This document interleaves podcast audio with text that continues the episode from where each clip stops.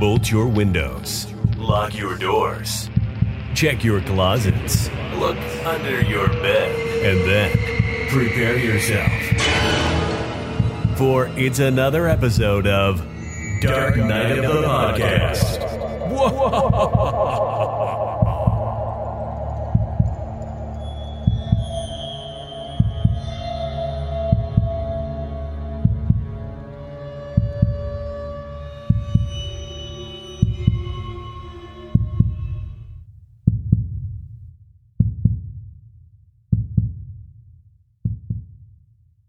Hello, hello, hello again, ladies and gentlemen. Welcome back to yet another episode of Dark Night of the Podcast.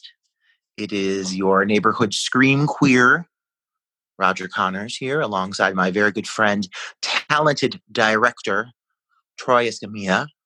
Troy, how are you doing today? Hey, I am great. I am great. How are you? I'm good. I'm great. Actually, I'm I'm basking in the glow of a new title of mine that was recently released called Teacher Shortage. Perhaps you've heard of it. Well, uh, maybe I, I, might have. Maybe, I, am not sure. Maybe you directed it. Maybe yeah, it's your yeah. movie. and it, it's it's it's finally available. Um, so yeah, check it out. It's on Amazon Prime right now. You can rent it or purchase it digitally. Check it out, and um, it's coming to DVD October 27th, just in time for Halloween. I didn't know if I wanted to like jump right into it, but like, how could I not? Because we've been waiting for this for like how long now? Two years. And like, you know, we're both involved with the film. And I feel like if this is a horror movie podcast, we might as well just jump right into that. There's a horror movie that I'm in that Troy directed that's now available for you to watch. So if you like listening to us talk about horror movies, you should watch one we made because it's pretty good. Yeah. I'm proud of it. Yeah it's getting a lot of good positive re- reactions just from people that um, you know are, are, randomly stumbling across it. You know i didn't even know it was going to drop on amazon. That was a huge surprise to me. I, I, found out actually from a friend on facebook who messaged me and was like hey i just rented teacher shortage on amazon. I'm like what? Yeah so I, I feel like i probably should have been informed but hey, it is what it is. That is mind boggling to me that you were not informed of that, but like I'm still going to celebrate it. But like, I, I would think you'd want to like build up some buzz. Eh. So, I mean, whatever. As long as they get it out to the public, to the masses, I ain't going to complain. I'm really excited. That poster art looks so good. And uh, yeah, I, I, hope you listeners enjoy it as much as we enjoy talking about it. so um, yeah. yeah. if you guys uh, check it out, absolutely. And it's been a, it's been a while since we recorded it, but we've had a lot of things happen in between these last couple weeks. I know we uh, we had a huge hurricane scare here. So you know, I didn't want to. Tr- I didn't want to try to record during a hurricane, but uh, but here we are. We're back. We are back with a very um interesting film that Roger selected. Yes, yes. I um I felt that after picking a movie, you know, Troy and I kind of go back and forth and we pick two by two. Um and at last my last selection, uh The Invitation is very like rooted in reality and believable. Mm-hmm. So I wanted to pick something a little more like cerebral and a little more uh fantasy infused. So I decided to go ahead with um, the film The Cell, which stars an ageless Jennifer Lopez. Um, mm-hmm. and and honestly, one of the first things I want to talk about when we get into this is the fact that Jennifer Lopez does not age, and it's haunting. It's it's mind boggling. Is she bathing in the blood of virgins? Is she eating fetuses and rubbing them on her skin to keep her young because the woman is stunning. We'll talk more about it. But yeah, I picked the cell um, and I'm happy I did because let me tell you, the notes I have on this one, there's pages of them, um, and it is it's going to be a meaty conversation for sure. Yeah, and for those of you, this came out in what 2000. Um, yeah. Yes. So it's yeah. it's it's old. It's you know it's almost 20 years old now. So if you haven't seen the film, check it out because like always, we will be spoiling it. It's just that's what we do when we discuss the film. So here's your opportunity to uh, to bow out and go watch this visually stunning uh, film. So, why don't you lead in and tell us a little bit about what the film's about, Roger? Awesome, yeah. Um, so the the basic concept of the film is the focal protagonist, Catherine, played by Jennifer Lopez, again, ageless, um, is a social worker who's selected to participate in kind of this trial study for this brand new technology that basically allows um, an individual to go into the mind of someone else who is in a comatose state and basically try to make contact with their their mind um, and help coax them out of that state or at least um, get them to a point where they're communicative to a certain extent um, and so she's you know it's still part of the study. It's still kind of a brand new technology. Um, when meanwhile secondary storyline is going on. Uh, the antagonist carl is a um, is a schizophrenic who is also a serial killer. And he has a very twisted form of capturing and murdering young women who fit a certain type. And right before he is captured by the police, led by uh, a Peter Vince Vaughn, um, he basically has a seizure and goes into a coma due to his schizophrenic state and I believe the medication he's using. So he is not able to communicate. However, one of the girls he's abducted is still in a cell locked away somewhere and uh, without him being able to communicate this they don't know where she is and they're unable to find her so they need to find out from carl himself where this girl is hidden the only way to do that is for jennifer lopez to go into the mind of the schizophrenic individual attempt to make contact and attempt to basically win him over enough to get him to tell her where this girl is and attempt to save her. Um, and so Jennifer Lopez goes into his mind, and it is terrifying. It is a hmm. dark and twisted place, and uh, adventures ensue from there. And it's yeah. great, to be honest. I th- honestly like just to just to put it out there. I think this movie is great. I love it. I think it is a wild ride. it, it is a wild ride. I perhaps m- maybe don't like it as much as you do, and I'll, I'll kind of get into a little bit of reason why. There, there's no denying this film is visually stunning. The production design, the costumes, that's that's what I mean. This that's that's what makes the film. I think. Um, yeah. And I had mentioned this last episode that I had not watched this film since it came out in 2000. It had been 20 years since I saw it, and I literally remembered nothing about it. Um, and I can kind of watching it this this time around, I could kind of see why I didn't really remember anything about it because back in you know t- the 2000s, this really wasn't my type of, of thing. I was going right. through my my heavy you know slasher, trying to seek out all the slasher films I could. So this was not my thing. So I could see why I, I did not remember it at all. Mm-hmm. Um, but upon this viewing, there was a lot uh, to, to to definitely like about the film to take in. It's, right. it's very um, stylistic, and at some points, I do feel like it may teeter on style over substance, but we'll get into that. So let's lead in with you kind of going into the, kind of what you want to talk about first. Sure. Yeah. I mean, honestly, I um I I remember visiting this, like, viewing this movie at a pretty young age. I mean, I have it on VHS still. Um, so obviously I I had that for a while, and I I remember seeing it.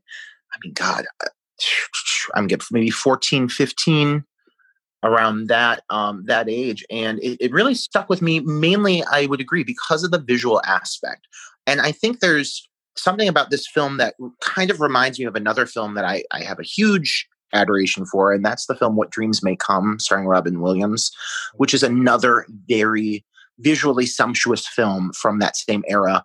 That movie is a little more fantastical and more of like it's you know got more of a religious theme to it. I would not categorize it as horror, but it's that whole like it, uh, visually it just um, surpasses a lot of the films of that era in my opinion and so i think that applies to this film as well even in areas where maybe the the plot or some of the substance is a little thin mm. um, you can't deny the uh, achievements with the cgi that I think still hold up extremely well.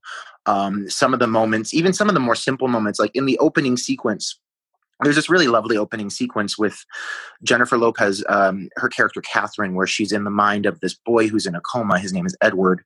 and um, she's you know she's been trying to make uh, c- c- contact, trying to win over the trust of this kid, and um, there's this basically this boogeyman figure uh, named Makalak that he keeps referencing, who he, he's too scared of really opening up to her because of him, and and at one point he turns to reveal that demonic side and the cgi with like his face when it when it like kind of mutates into this demonic uh, counterpart was really impressive. I mean you can tell it's cgi but it, it really is held up um, and you see that consistently throughout the film and it's not like overly dependent on cgi but when you see it it's not horribly dated like some of the other films from that era. So visually this film was really kind of definitive for me at a young age and i think that's why it holds i hold such a like a close place in my heart for it. Um, but I won't deny that there are aspects of the story that are kind of thin. I won't deny that the plot at times like teeters on complete absurdity. Um, I will say I think that the one thing that really gets me through any of those issues, and I, I think this is the first thing we can really delve into, is the acting performances. At least for me, I th- think this is Jennifer Lopez's um, one of her strongest performances. She exudes a warmth in this role of this former social worker who is now, you know, it, this is they even say that she's the least experienced of all of the candidates, but uh, because she just makes a connection with these individuals because of her warmth. Um, she exudes that. I think she does a great job of being a, a character who seems really sympathetic towards the um, the patient she's working with, and um, she does a, a really lovely job of just kind of playing this character with kind of a heart of gold, but in a realistic way. I don't know if you agree on that, but I do think she carries the film pretty well. I do too. I this it's it is definitely um, she she carries the film definitely, um, and it is I would totally agree. It's one of her her stronger performances. You know, right right up there with like Selena and um, Hustlers. It, it is one of her top performances. There is she just yeah you're right. She exudes this warmth and um, her her screen presence in this film is is is amazing and I don't know, maybe that's to do with the costuming, but they're just something when you're when she's on screen, your eyes are kind of transfixed on her, and there is that yeah. brilliant, you know, and and what kind of gets me, flash, uh, kind of flashing ahead here a bit is she is this very warm character throughout the film, and then there is the moment where, since we're talking about a performance, there is a moment where she kind of falls under the spell of the serial killer Stargher. Stargher is that his name? Yeah. Carl, Carl yeah. Stargher, and her yep.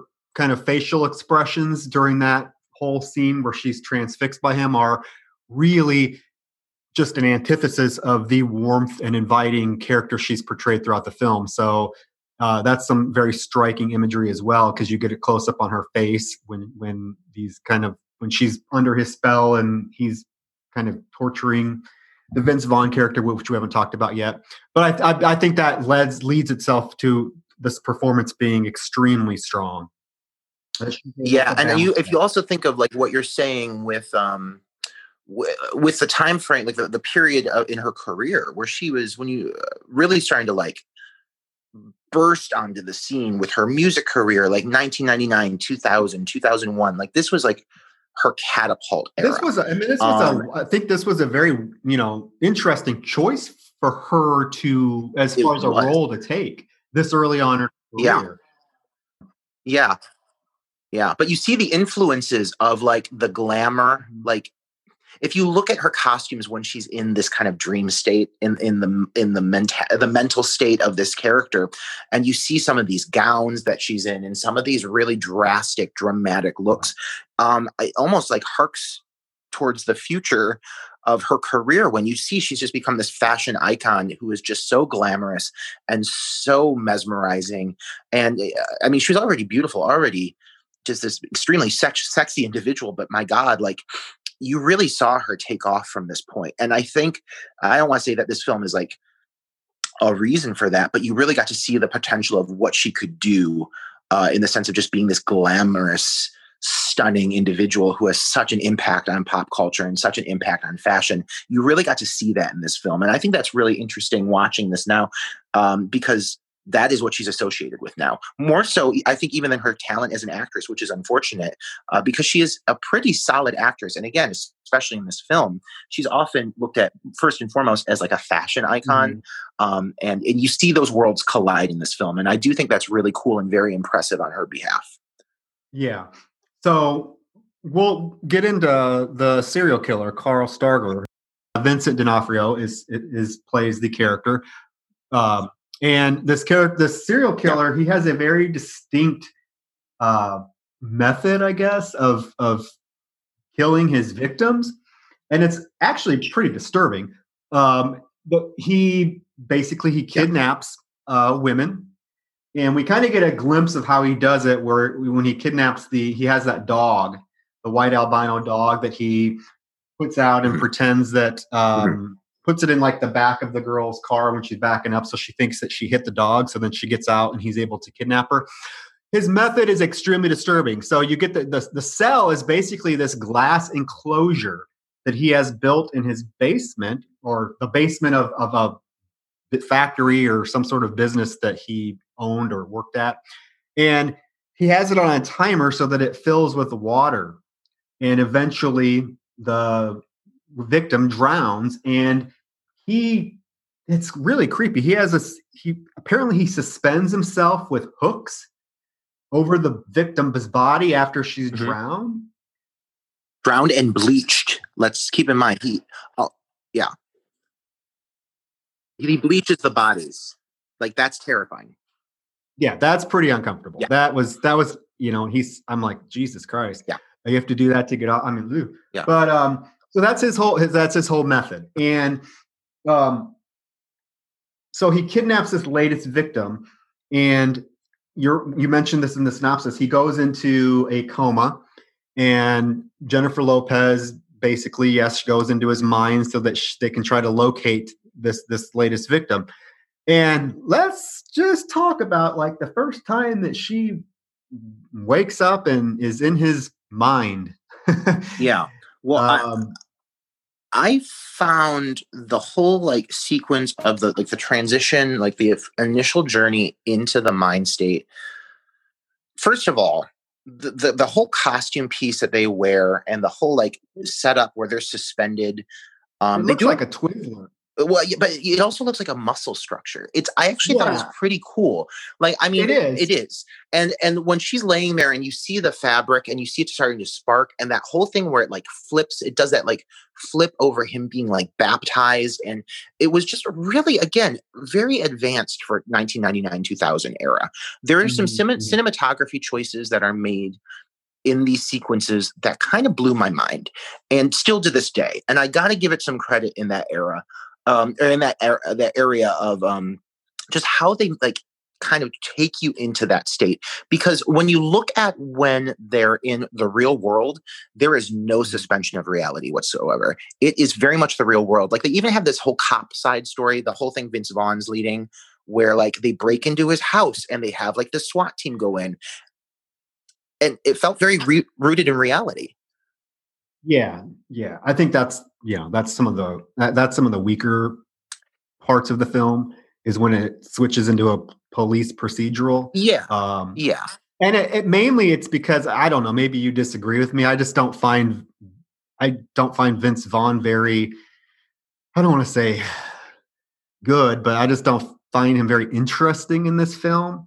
Um, he's very like monotone throughout, and it's there's just nothing really he doesn't really bring anything interesting to the the character. So when he's on screen i'm kind of it's hard for me it was hard for me to kind of keep focused. I'm like okay now i, I want to get back to the cool visuals because this is becoming a boring police procedural. Yeah. Um but that was that's just me. I mean i just felt like he was maybe miscast a little bit which would be not uncommon because he seems to be miscast a lot because he was miscast in the psycho remake um, but that's a whole different conversation. yeah, I mean, and well, and like there's your there's you're no there is no such thing as wrong with this kind of thing. You know, let's keep in mind everyone has a different interpretation with what they take away from a film. I will say one of the notes I have here is I normally don't like police procedurals procedurals, but because of the way they paced this, um, and it was kind of necessary in order to get to the dream state. I actually didn't mind them; they were quick. Uh, they got in and out, and uh, you're you know about 40 minutes in, you start you get into the you get into his mind and you don't really leave it. So um, I didn't mind the, the police aspect, knowing that you know eventually this is not going to be a part of it as much. Mm-hmm. Um, and I actually did note that I prefer Vince Vaughn in dramas over comedies. Um, I do not mind him in this role. I, I like him in this role. Uh, that's just me, though. I'm not a fan of him in comedies. He's got a very smug delivery, but in this role, this character is supposed. I mean, there's even a scene where he's brushing his teeth in his office in a in a wife beater, and I'm like, he looks like somebody who would do that. He's kind of gross, um, and kind of like looks just kind of a little greasy, and so from that angle, I didn't mind him, but I can see why other people are not a fan. Um, I'm just normally not a fan of him to begin with, and I didn't hate him in this. Yeah, I just didn't find him very charismatic in this at all. Yeah. Uh, I yeah. would have preferred somebody else that brought a little spark to the role. Mm-hmm. But um, no, but I get it. I get it. Um, yeah. So basically, she goes into his mind for the first time, and she meets the she meets him, she, she, Carl. She goes into the serial killer's mind, and she first person she kind of sees is well. I'm trying to remember.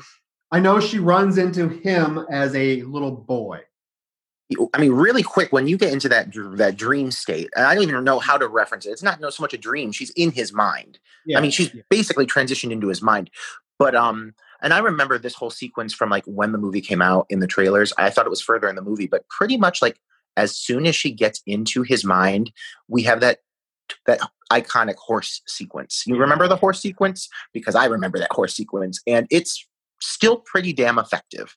It is. It's very surprising, very effective. But yeah, she runs into to little boy Carl Star- Stargher, and yeah. um, you know, obviously representing the you know childlike side of his mind to show that he still has some sort of innocence left in him, even though he's this vicious serial killer. Right. Um, but this, but it, but the the evil Carl is stalking the younger one, trying to kind of erase that innocence to become pure evil. It seems. So yeah, that horse scene, yeah, that comes real quick. This beautiful horse, and she goes to pet it, and the little Carl, little boy Carl, comes and pushes her out of the way, and this like huge, like multi-bladed guillotine falls on the horse and cuts it into like what 20 pieces, and it separates. It's really cool. It is a really cool, uh, really cool yeah. um, effect. Definitely one of the more memorable ones. But then you find out through her in his mind, you get to see a glimpse of how Carl was treated as a child. He was abused mm-hmm. horrifically by his father. Um, horrifically. Mm-hmm. And you know that's I guess that falls in line with like a um, like maybe a serial killer cliche that you know you know all serial killers were abused or whatever by their parents but or, or kind of somehow is justifying why he is the way he is um, which mm-hmm. you know I don't know how I feel about that, but um, yeah. So I mean, that's where we go. You find out why. I guess that's the reasoning for why he became a serial killer is because of the abuse he suffered by his father. Yeah, I think it's a layered. Uh, it's very layered in the sense of why he became who he is. Because on top of the abuse, you also have this whole schizophrenic aspect to who he is as well. Uh, the the Whalen's infraction thing that they bring up with, um, which is basically like a virus uh, that uh, eventually he just kind of breaks and loses. Uh, he's the, doctor basically says at that point when the Whalen's infraction, when that happens, he's basically erased. You know, um, he's not just in a coma; he's gone. Um, but the whole schizophrenic aspect. Um, which you see a brief amount of, uh, you see it briefly when he's still conscious. You see him have these little attacks. Um, is like is pretty uh, prevalent, and they really kind of go in uh, deep to the whole mental illness thing, uh, which you know I'm not going to say that they handle it great. I mean, because especially now in 2020, where mental illness is really like focused on with like a you know it's very respected, and you you walk on eggshells when you're addressing it. But I will give them credit for at least like the the whole focus around this is around is around mental illness and how uh, somebody with mental illness or schizophrenia specifically it's very hard for them to discern from reality from fantasy. And i do at least r- appreciate like the care and the um the way that like uh, Catherine's character treats these patients, even Carl, young Carl, like it's it's clear that she respects her job and that she's there on a you know with with a mission um, and and I don't think that they wrote her in a way that in any way read disrespectful to me. So I at least appreciate that. It seems like they did a bit of their research going into this, um, and so I think that was pretty unique for that time, dealing with something like schizophrenia uh, and having it be such a prevalent aspect of this film.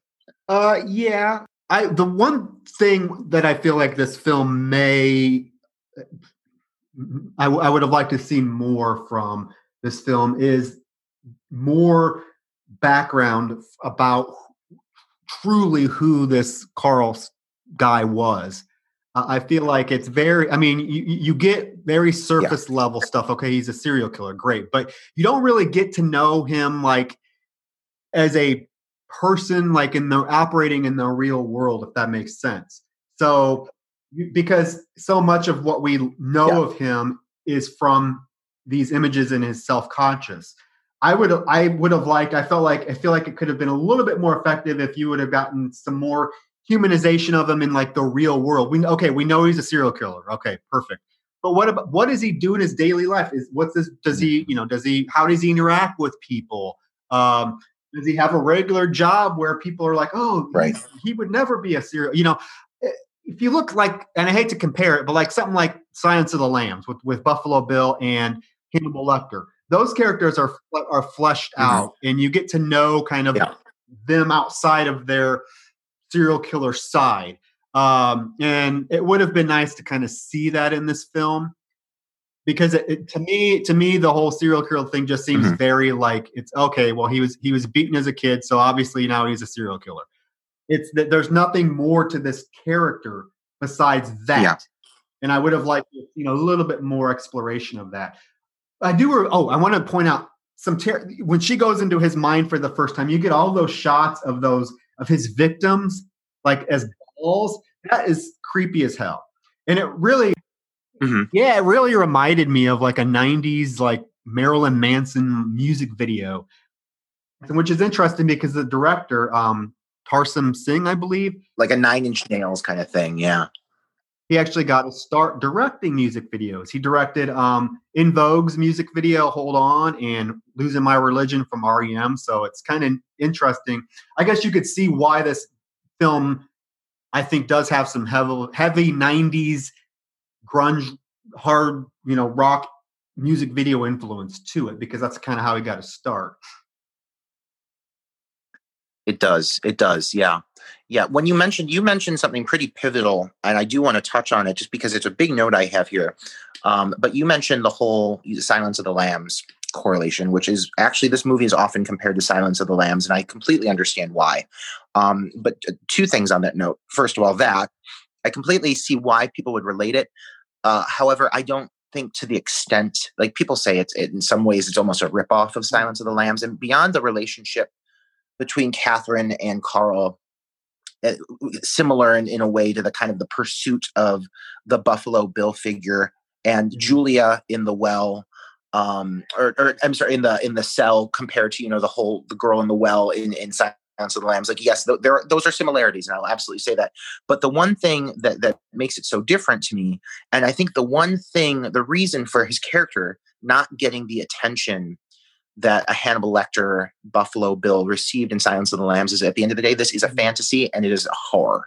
And you spend 40 minutes mm-hmm. learning about who Catherine is, who Carl is, all of these characters before you even go into a fantasy realm. Already you're over 40 minutes into the film. And while I completely agree with you that his character does not get as much attention as I think he could have received, um, maybe in a director's cut or what have you that would have existed because that would be an ideal reality. I can't imagine them pushing that any further before you start getting the meat of the movie, which is when you are in his mind. Um, and and for me, I mean, I, when I was watching this, I and I, I paused it just so I could see, like, okay, she's finally in there, and I was like, it's 42 minutes in. That's that's a long period. That's a long amount of time to watch a movie before you really get the ball rolling. Um, and luckily, you know, it kept my attention. The characters are are captivating enough to keep me watching it, especially uh, Catherine and her whole story. But yeah, you really don't get um, a lot of that whole fantastical aspect, other than the whole sequence, the sequence with Edward and her like little dream sequence about Edward. Um, everything else, like I said, very rooted in reality. So I do think that might be why they kind of rushed his story because the whole point is to get into his mind, you know. Um, but I agree. Like I would have liked to have learned more about who he is today. How has did his childhood really affect him? What are his social skills like? How does he interact with people? Um, the whole abduction scene in the garage was very effective to me. Um, I would have liked to have seen more of that, to be honest. You know, him capturing the girls and everything because of the way he used the dog and manipulated that yeah. was very off putting. Um, but yeah, I, I, agree with you on that. Um, and I, like I said, I do see the similarities to Silence of the Lambs. Don't don't get me wrong on that. But um, I do think it becomes its own thing once you once you get into the dream world. It's its own thing, and it is completely unlike that film. So I do well, think I agree. It's, I agree. I'm just saying. I mean, sense. I think you there are definitely Silence of the Lamb parallels here, but the film def- definitely becomes its own thing. Yes. Um, I just have a. I feel like Mhm. I feel like a lot of the secondary characters in this film just don't get a lot of. Uh, they're not fleshed out very well.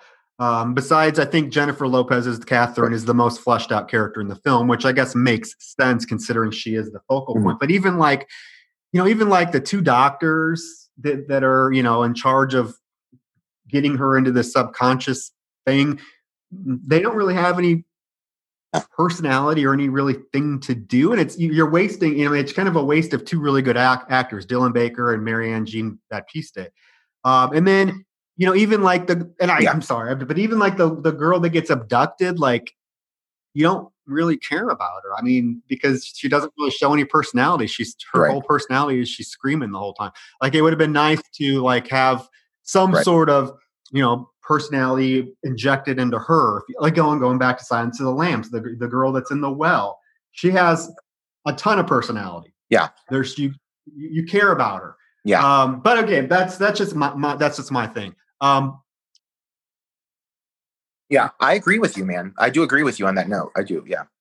yeah i mean the, the imagery that you're smacked in the face with during the uh during these trips into his subconscious is is really just it, it's almost visually overwhelming so trying to remember like what she sees um I'll say there's a few shots over the course of the film that now watching it again as an adult, I'm able to see that and be like, okay, so I'm going to give you an example. There is a a, one shot that she sees that's very off-putting, really early on, when she wakes up, and they do this really cool thing where like the camera pans. It does that whole thing from the the baptism and it goes up his legs and all of a sudden you're just you're you pan into this brand new set which is basically the innards of his mind and the camera then turns and she wakes up and she starts walking through this like this this kind of crumbling um like landscape and she looks into a room and she sees a, a dog in slow motion like sh- like you know shaking its fur and the blood is coming off of the fur. And you know he has this dog and i think in like some ways i'm like okay so maybe he did he have a dog when he was younger? Is this tying into a memory he had? Is that why he chooses to have the dog now? Because he has that whole obsession with the whole albino thing which is really freaking creepy. All of the albino imagery is very off-putting um, both in the real world when they're finding the bodies and they're all bleached and it- that's terrifying to me but also like the alternate images that they see like you said when she walks into that room and all of the cells kind of lift and because it's a music video director there's this thing that they do with the camera where like it'll pan but it'll like jarringly go like and you'll actually hear it like twitch over to another shot um, and you kind of reveal all of these albino women who are kind of his Mhm. fantasies um, and then you see that consistently throughout the whole time that you're in his mind. They keep referencing that when Vince, because Vince Vaughn eventually goes in because she, be, Jennifer Lopez, becomes trapped in his mind. She she becomes overwhelmed in this schizophrenic ment- mindset, And so Vince Vaughn has to go in as the third member. And he sees that moment where you have the women that are basically like in a row, one, two, three, and they're all like whispering, like, like you, you know the moment I'm talking about, and they like look over at him. I do. That's um, the that's the yes. That that I actually have a note on that because that freak that's actually pretty effective. It's when he yeah the second he gets when he wakes up in in um Carl's mind, yeah, those three women they're on like all fours. Yeah, yeah, it's that's pretty creepy. Yeah. Anyways, Vince Vaughn is the one that goes into to try to save her. I don't know why one of the doctors couldn't have done it, but he goes in there and he is immediately, I mean, pr- pretty quickly like overtaken by the creepy Carl character. Yeah, like the ultra demon that that the alternate yes. ma- manifestation of who he is. It's like the negative, whereas you have the child in his like the positive aspect of Carl is the kid. You also have this like demonic like almost like lord like master lord that kind of oversees and he's like this monstrous version of him uh yeah yeah he's pretty terrifying he that, that performance is a standout i would say. Once you get to that point of the movie he really rules over the film and, and, and is pretty empowering yeah. But then you get i mean yeah and then it's a pretty crazy scene because he he captures Vince Vaughn and basically cuts his intestines out and, and wraps it around a uh, like a pole and just starts winding his yeah. intestines out. And yeah. and I'm like oh shit. But Vince Vaughn is able to snap because at this point Jennifer Lopez is under you know we talked about this, she's under uh, Carl's spell but he's able to snap out, snap her out of it by by reminding him of or reminding her that her, of her brother who was in a coma and then ended up passing away. So that kind of snaps her back into the real world, and she's able to stab um, Carl to release Vince Vaughn's character Peter, so that they can kind of continue trying to find out what you know where this woman is, who in the meantime is you know the water is getting higher and higher and it's a race of time because they need to find out where she's at yeah, yeah. I will say, like, at the end of the day, like the film, and I guess this kind of ties into what you said with parts of it feeling slightly contrived or predictable. Like, it takes a lot of risks and chances with visuals and some of the sequences um, and some of the bolder choices it makes. Uh, just in as um as a sumptuous visual feast, it, it's pretty compelling. But when you follow like the the storyline, once you get to a certain point, it really is kind of a by the numbers, like it's kind of exactly how I would expect it to end. And I guess that would be one of the things, the weaker aspects of it is overall, I think you can sit down and say, this is how I would suspect this movie would go. And it's exactly what I would, would expect the movie to be. Uh, and if it wasn't for having such an awesome lead in Jennifer Lopez, having a, a director who at least had such a good eye for really unique visuals of that time, um, because like you said it does capture that 90s grunge kind of look but it doesn't really feel dated i'll say that like i watched it and i will say like there are some sequences in it that are still hold up better than things i've seen from the late 2010s um, but overall the story is kind of a by the numbers like predictable plot. And that i would say would be maybe the one weak point that i would agree with on that. Yeah, I mean, very, very much so. And that's that's one of the reasons why I'm like I'm I'm hesitant to say, oh, I, I love this movie or like is because I feel like, you know, underneath all of the the beautiful uh, production design, the the the visuals, the costumes, which are amazing, the makeup effects, which are amazing, It's basically a a episode of Law and Order with fantasy in it. yeah, I mean, yeah. you know what's going to happen, you know how it's going to end you know, you know, there. I guess there's never any doubt that they're going to find this girl in time, which they do because when Vince Vaughn is in the mind of Carl, he sees some sort of emblem that he recognizes, and then he's able to trace that back to where this. What what is, what is it? Is it a it's something he saw on the metal table, wasn't it? Like when yeah. he first, yeah. And so he was able to like tie that into where they find the girl eventually and then the ending, you know, they he, he's able to find the girl, and they, of course, save her, um, which is just in time. Just in time. Yeah, yeah. There's a certain predictability factor to it uh, that I think is hard to deny.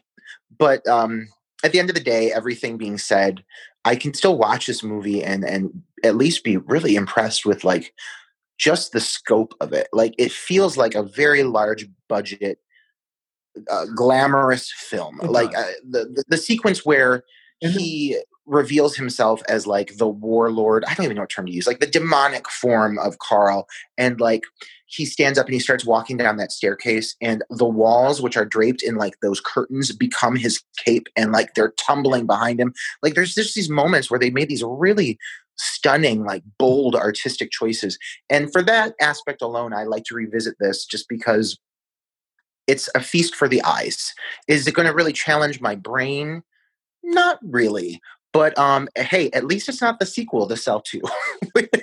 don't know if you've ever seen it. Don't know if you know it exists, but it does exist. I knew it exist. I I knew it existed. I've just never watched it. Um, I probably won't. But um, no, I was. Oh, I, I can't. I have to mention the score. The score to this film is actually really good. There's it's it's it's so just grand. Um, there's that the, the the part of the score that sounds like almost like I don't even know, like army bagpipe marching music and just this whole like symphony of of, of bagpipes and, and percussions. It's just it's beautiful and it's very effective. Yeah, um, yeah. I actually and, you know, as I'm sorry. Go ahead. No, no, go ahead. I was going to say, um, like along the lines of the score, also the sound in general, like the sound mixing. Like I mentioned earlier, when it would do that camera technique and the camera would kind of like twitch over to the side and you would hear like scuttling, like, like they made these really unique, subtle sound effect choices that really added to the atmosphere of this being just an unsettling and out of control environment. Um, there's a really impressive mix of just really fantastically designed sets, like that massive staircase when she when she first gets into the the dreamscape and she sees the kid running up that massive stone staircase, and just like the way the shots are just designed was just really stunning. But the sound, like, just enhanced that dream state that much more, um, along with the score. Those aspects were pretty phenomenal. Absolutely.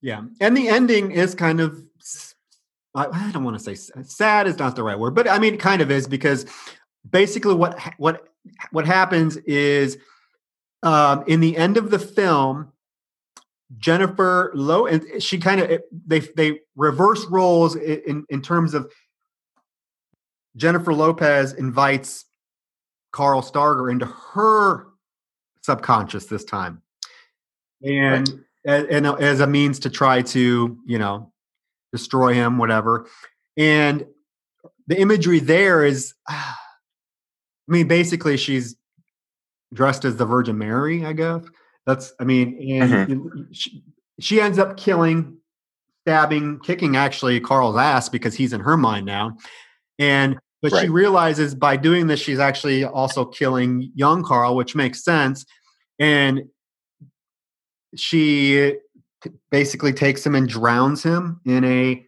in the in the pool as a way to put him out of mm-hmm. his misery. Again, very religious like symbolism there. I mean, here she is dressed as a yeah. as dressed as a Virgin Mary, and she's she's baptizing him in in a in a pool, but it's actually killing him. Um, yeah. So yeah, the, and it's kind of sad because the little boy, you know, you you do kind of feel for the little boy Carl. You don't really feel for the adult Carl. The little boy Carl, you know, he is not he is he's still a little boy. He has not he's not the the the, the monster. He's just an innocent little boy um, right. that's unfortunately attached to the evil carl the serial killer carl. So you can't actually let the little boy live if you know real carl dies. So it's it's kind of sad. Yeah. One thing i i appreciated with the overall the, the story arc and how they approached it and how they you know basically persuaded her to go into the mind of the serial killer to begin with is with the whole schizophrenic aspect and i think this might have been one of the things i thought they played out a little bit better is the idea that you know he's obviously very ill mm-hmm. he is you know has a very severe form of schizophrenia. He is just an overall tortured person. But they were stating, you know, early in the film that he keeps leaving signs that they think he wants to be caught that there's part of this individual who is still human and knows what he's doing is wrong and wants to be caught because he doesn't want to do it anymore. And even though he's doing these horrible things, it does, you know, as a mentally ill individual, it gives you this kind of sympathetic angle towards the character, you know, especially when he's portrayed as the, the young boy, the boy who's not really yet been tainted mm-hmm. by all of his horrible backstory and his mental illness. Um, it gives you this kind of sympathetic edge knowing that there's a part of him that does not want to do this. And so I think when you see that whole, I keep referencing that really amazing baptism shot when she's first transitioning into his mindset. It's the first thing you see, eh, which very much ties into how he was raised as a child and everything. Because at the end, that is the means in which she, you know, she she kills him, and it's a it's a it's an act of sympathy on her behalf. I think too, because that cause knowing what he's been through, knowing what he's become, knowing that there's still a part of him that is human, you know. Um, that was a very that was a very uh, interesting through story for me that they did have this kind of sympathetic edge that they were convinced that if he spoke to the right person he would absolutely state where this girl was being kept because he didn't really want to be doing these horrible things yeah yeah i, I agree i agree with that it it's yeah. it is a it's yeah. it it's an interesting film um i yeah i would probably revisit it again it's it. I just like I said I had just have a few problems with it, but overall, I mean, I, I would definitely check this out again. I would if, if, people haven't seen it, if someone hasn't seen this film, I would definitely recommend it uh, mm-hmm. because it is. I feel like you know, looking at horror fantasy cinema of the last 20 years i think this definitely is is a standout film um, mm-hmm. that just is is visually stunning and illustrates a, a perfect example of a director who has a clear vision of what they want to achieve. Right. Even if the script is a bit incoherent at times, or if it's a bit simplistic at times, um, it still, at least visually, is motivated, is very motivated uh, in telling a very um, uh, beautiful and at times terrifying uh, story through visuals. You know, um, that that I would say outweighs any negatives I may have, any critiques I may have about mm. the storytelling mm-hmm. itself. The execution of the film is what carries it for me. Mm. And it's so strong and it's so consistent that, yeah, I absolutely would say that any fans of horror, especially psychological horror or fantasy horror, should visit this film just because I think they're going to be impressed for, you know, a 1999 2000 film. I think they're going to be really impressed by what this team managed to achieve. Uh, I think it was very impressive that they made a movie that looks so stunning, even by today's standards. So, any any kind of final thoughts on the film? Anything you? you... I mean, uh, aside from the fact that, like I said, to start off with, Jennifer Lopez is a vampire, and uh, I need to find out what she's doing to maintain her youth and beauty uh, because it is honestly kind of terrifying looking at her. She looks better now than she looked then. I think I think maybe I think maybe having, you know, tens of millions of dollars might have something to do with that, but um I know. I know. Yeah, I, am aware. I'm sure there's plenty of things she's doing that I cannot afford. But no, she just it shocking to me that she is so yeah. fucking beautiful. As a gay man, I'm just blown away. Um, but um, yes, she's like a fine wine. Yeah, no, she's she's improved with age. Yeah, and I feel like she's she's definitely grown into a she's grown into an, an, actual you know good actress that you that i mean i'm not saying that to be snarky or anything but you know usually when you have like you know pop mm-hmm. stars that transition into acting and they're kind of it's kind of a joke but she has really be, become a very good actress I, I feel like she's given a lot of great performances yeah, yeah. I think she's often underrated for it, and I think uh, uh, she's often looked at for her public image. But when you watch a movie like this, where she has these really subtle moments, it's her subtle moments in this film and her warm moments in this film that make her so endearing. Um, so, yeah, I would say honestly, watch this film for her performance, for the for the visual aspects of the movie. Do not watch the sequel, The Cell Two. It was straight to DVD. There is a reason for that those would be my two notes. But yeah, I mean, honestly, I, I would recommend this movie in a heartbeat to horror fans. Like I said, especially fans of horror fantasy, um, because it just it delivers on a visual scale, unlike most, honestly, unlike most films of, of this genre.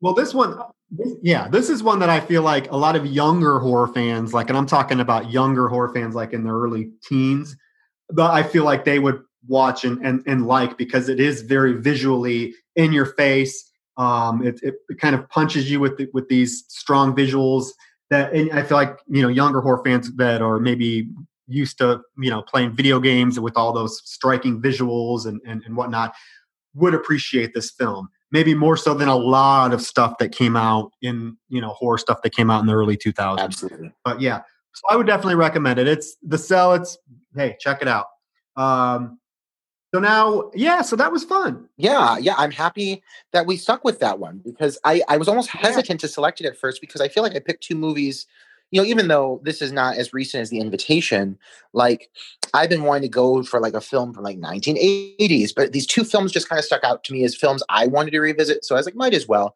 Next choice, I'm going to pick something a little more, a little more nostalgic, I think, in the sense of the era. But um, yeah, I, I'm happy. I'm happy that we we went into that one because uh, being such a cerebral film, it gives it has a lot of a lot of meat to it. There's a lot to dissect. You know. yeah well speaking of of next choices Yeah. because you picked two such highbrow films in a row, The Initiation and The Cell, I kind of am in the mood to cover something a little bit more goofy, maybe lighthearted. So I are I'm I'm choosing the 80s slasher film Slaughter High for my next picks. So that'll be our next episode. And Troy, can I tell you a secret? yeah. I've never seen it. Oh my god. Yes, this is gonna be so this is gonna be so fucking fun. I can't wait. Seriously. I wanted to wait until like this You- conversation. You are gonna I, no, I cannot wait. I cannot wait for you to watch. You are gonna just have a I don't even know. I, I don't know what your reactions well, I do know, but I just wish I could be there watching it with you because I think it's gonna be like, what the hell? Um, but yeah. Oh, great! I can't wait. Yeah, because honestly, the last one you picked that I had I had not watched, I was even if I didn't necessarily love it, I couldn't stop. I couldn't take my eyes off of it. You know what I mean? It was such a train wreck. So I trust you. This one I feel like is is going to be yeah. Um, just wait. Okay, well, I'm excited. just wait. So yeah, so that's what so that's what we're going to cover on our next episode, which will hopefully be out um, next mhm. week. Um, yeah, and, and yeah, if you hey, if you if you're enjoying what we're doing here, um, yeah, give us a review. Um, we'll try to be a little bit more, you know, uh, engaging on the um, Facebook group. So join the group, the Dark Knight of the podcast group, so you kind of get an idea of what we're doing, and we'll. We also have an Instagram, guys. Keep that in mind. We've got some social media pumping. We're still fresh into our first season, but uh, we're definitely trying to keep our outreach to our fan base and everything moving and shaking. So uh, we really want your feedback regarding second season. We're really looking into a lot of the titles you guys are going to be recommending. So please make sure to send those our way and just keep the dialogue going on our pages because we want to. We want to know what you're thinking. We want to hear your feedback on the films we're watching. We want to know what you think about them. So um, please, like, keep the combos going because we love hearing your feedback. Yes, indeed. Yeah. Anything So- else, Troy, before we wrap up this episode? No, I, I, I, I can, I, I'm, I'm ready to log out and have you watch Slaughter High because I can now wait to t- discuss it with you. It is going to be. I, I, had no idea you haven't seen it. No. That just makes it even. I better. was Oh waiting. my I was waiting to tell you because I knew you'd be excited because you sounded so excited about this episode. Oh my Oh, god, yeah. I am. You're gonna, you're, you're, you're gonna channel your inner Stella, and you'll know what I'm talking about when you I watch. can't wait. I can't wait. I feel like it's gonna get really gay. Um, and uh, yeah, I will say on a closing note for this episode, just going back to the beginning, what we stated: teacher shortage is out. Lest we forget, please, fans, give it a view, give it a watch. Let us know what you think. We got to pump that promo a little bit, so uh, I just want to keep that fresh in your minds. Teacher shortage out now. Yeah, there. Yeah, if you watch it, if you watch it and you like it, definitely give it a rating on Amazon. Um, IMDb. IMDb. Yeah. The higher rate, higher ratings definitely help. Just like with the podcast, if you like the podcast, give it a rating. Yep. There's also a really cool um, teacher shortage YouTube channel that exists. I didn't know if you know that. You should go and, and follow it because um, there is a song that was written specifically for the film that plays over the end credits, and the uh, gentleman who wrote the song and produced it has like literally like 30 different remixes of it. I'm gonna download all of them. I can't wait. I'm gonna ho- I'm gonna host a teacher shortage remix party where all all I play. it's- are I mean. And like it's like almost every other day he's sending me a new remix of it. Oh so and he puts them up on YouTube. So check it out. Yeah. yeah, awesome, guys. We appreciate you listening. We're gonna keep these episodes coming more regularly now that we know what you guys are liking. So thank you all for listening. And Troy, as always, it's a pleasure. Love you. Yes. Love you. All right, guys, me. we will talk to you next episode. Thank you for tuning in to Dark Night of the Podcast. Bye.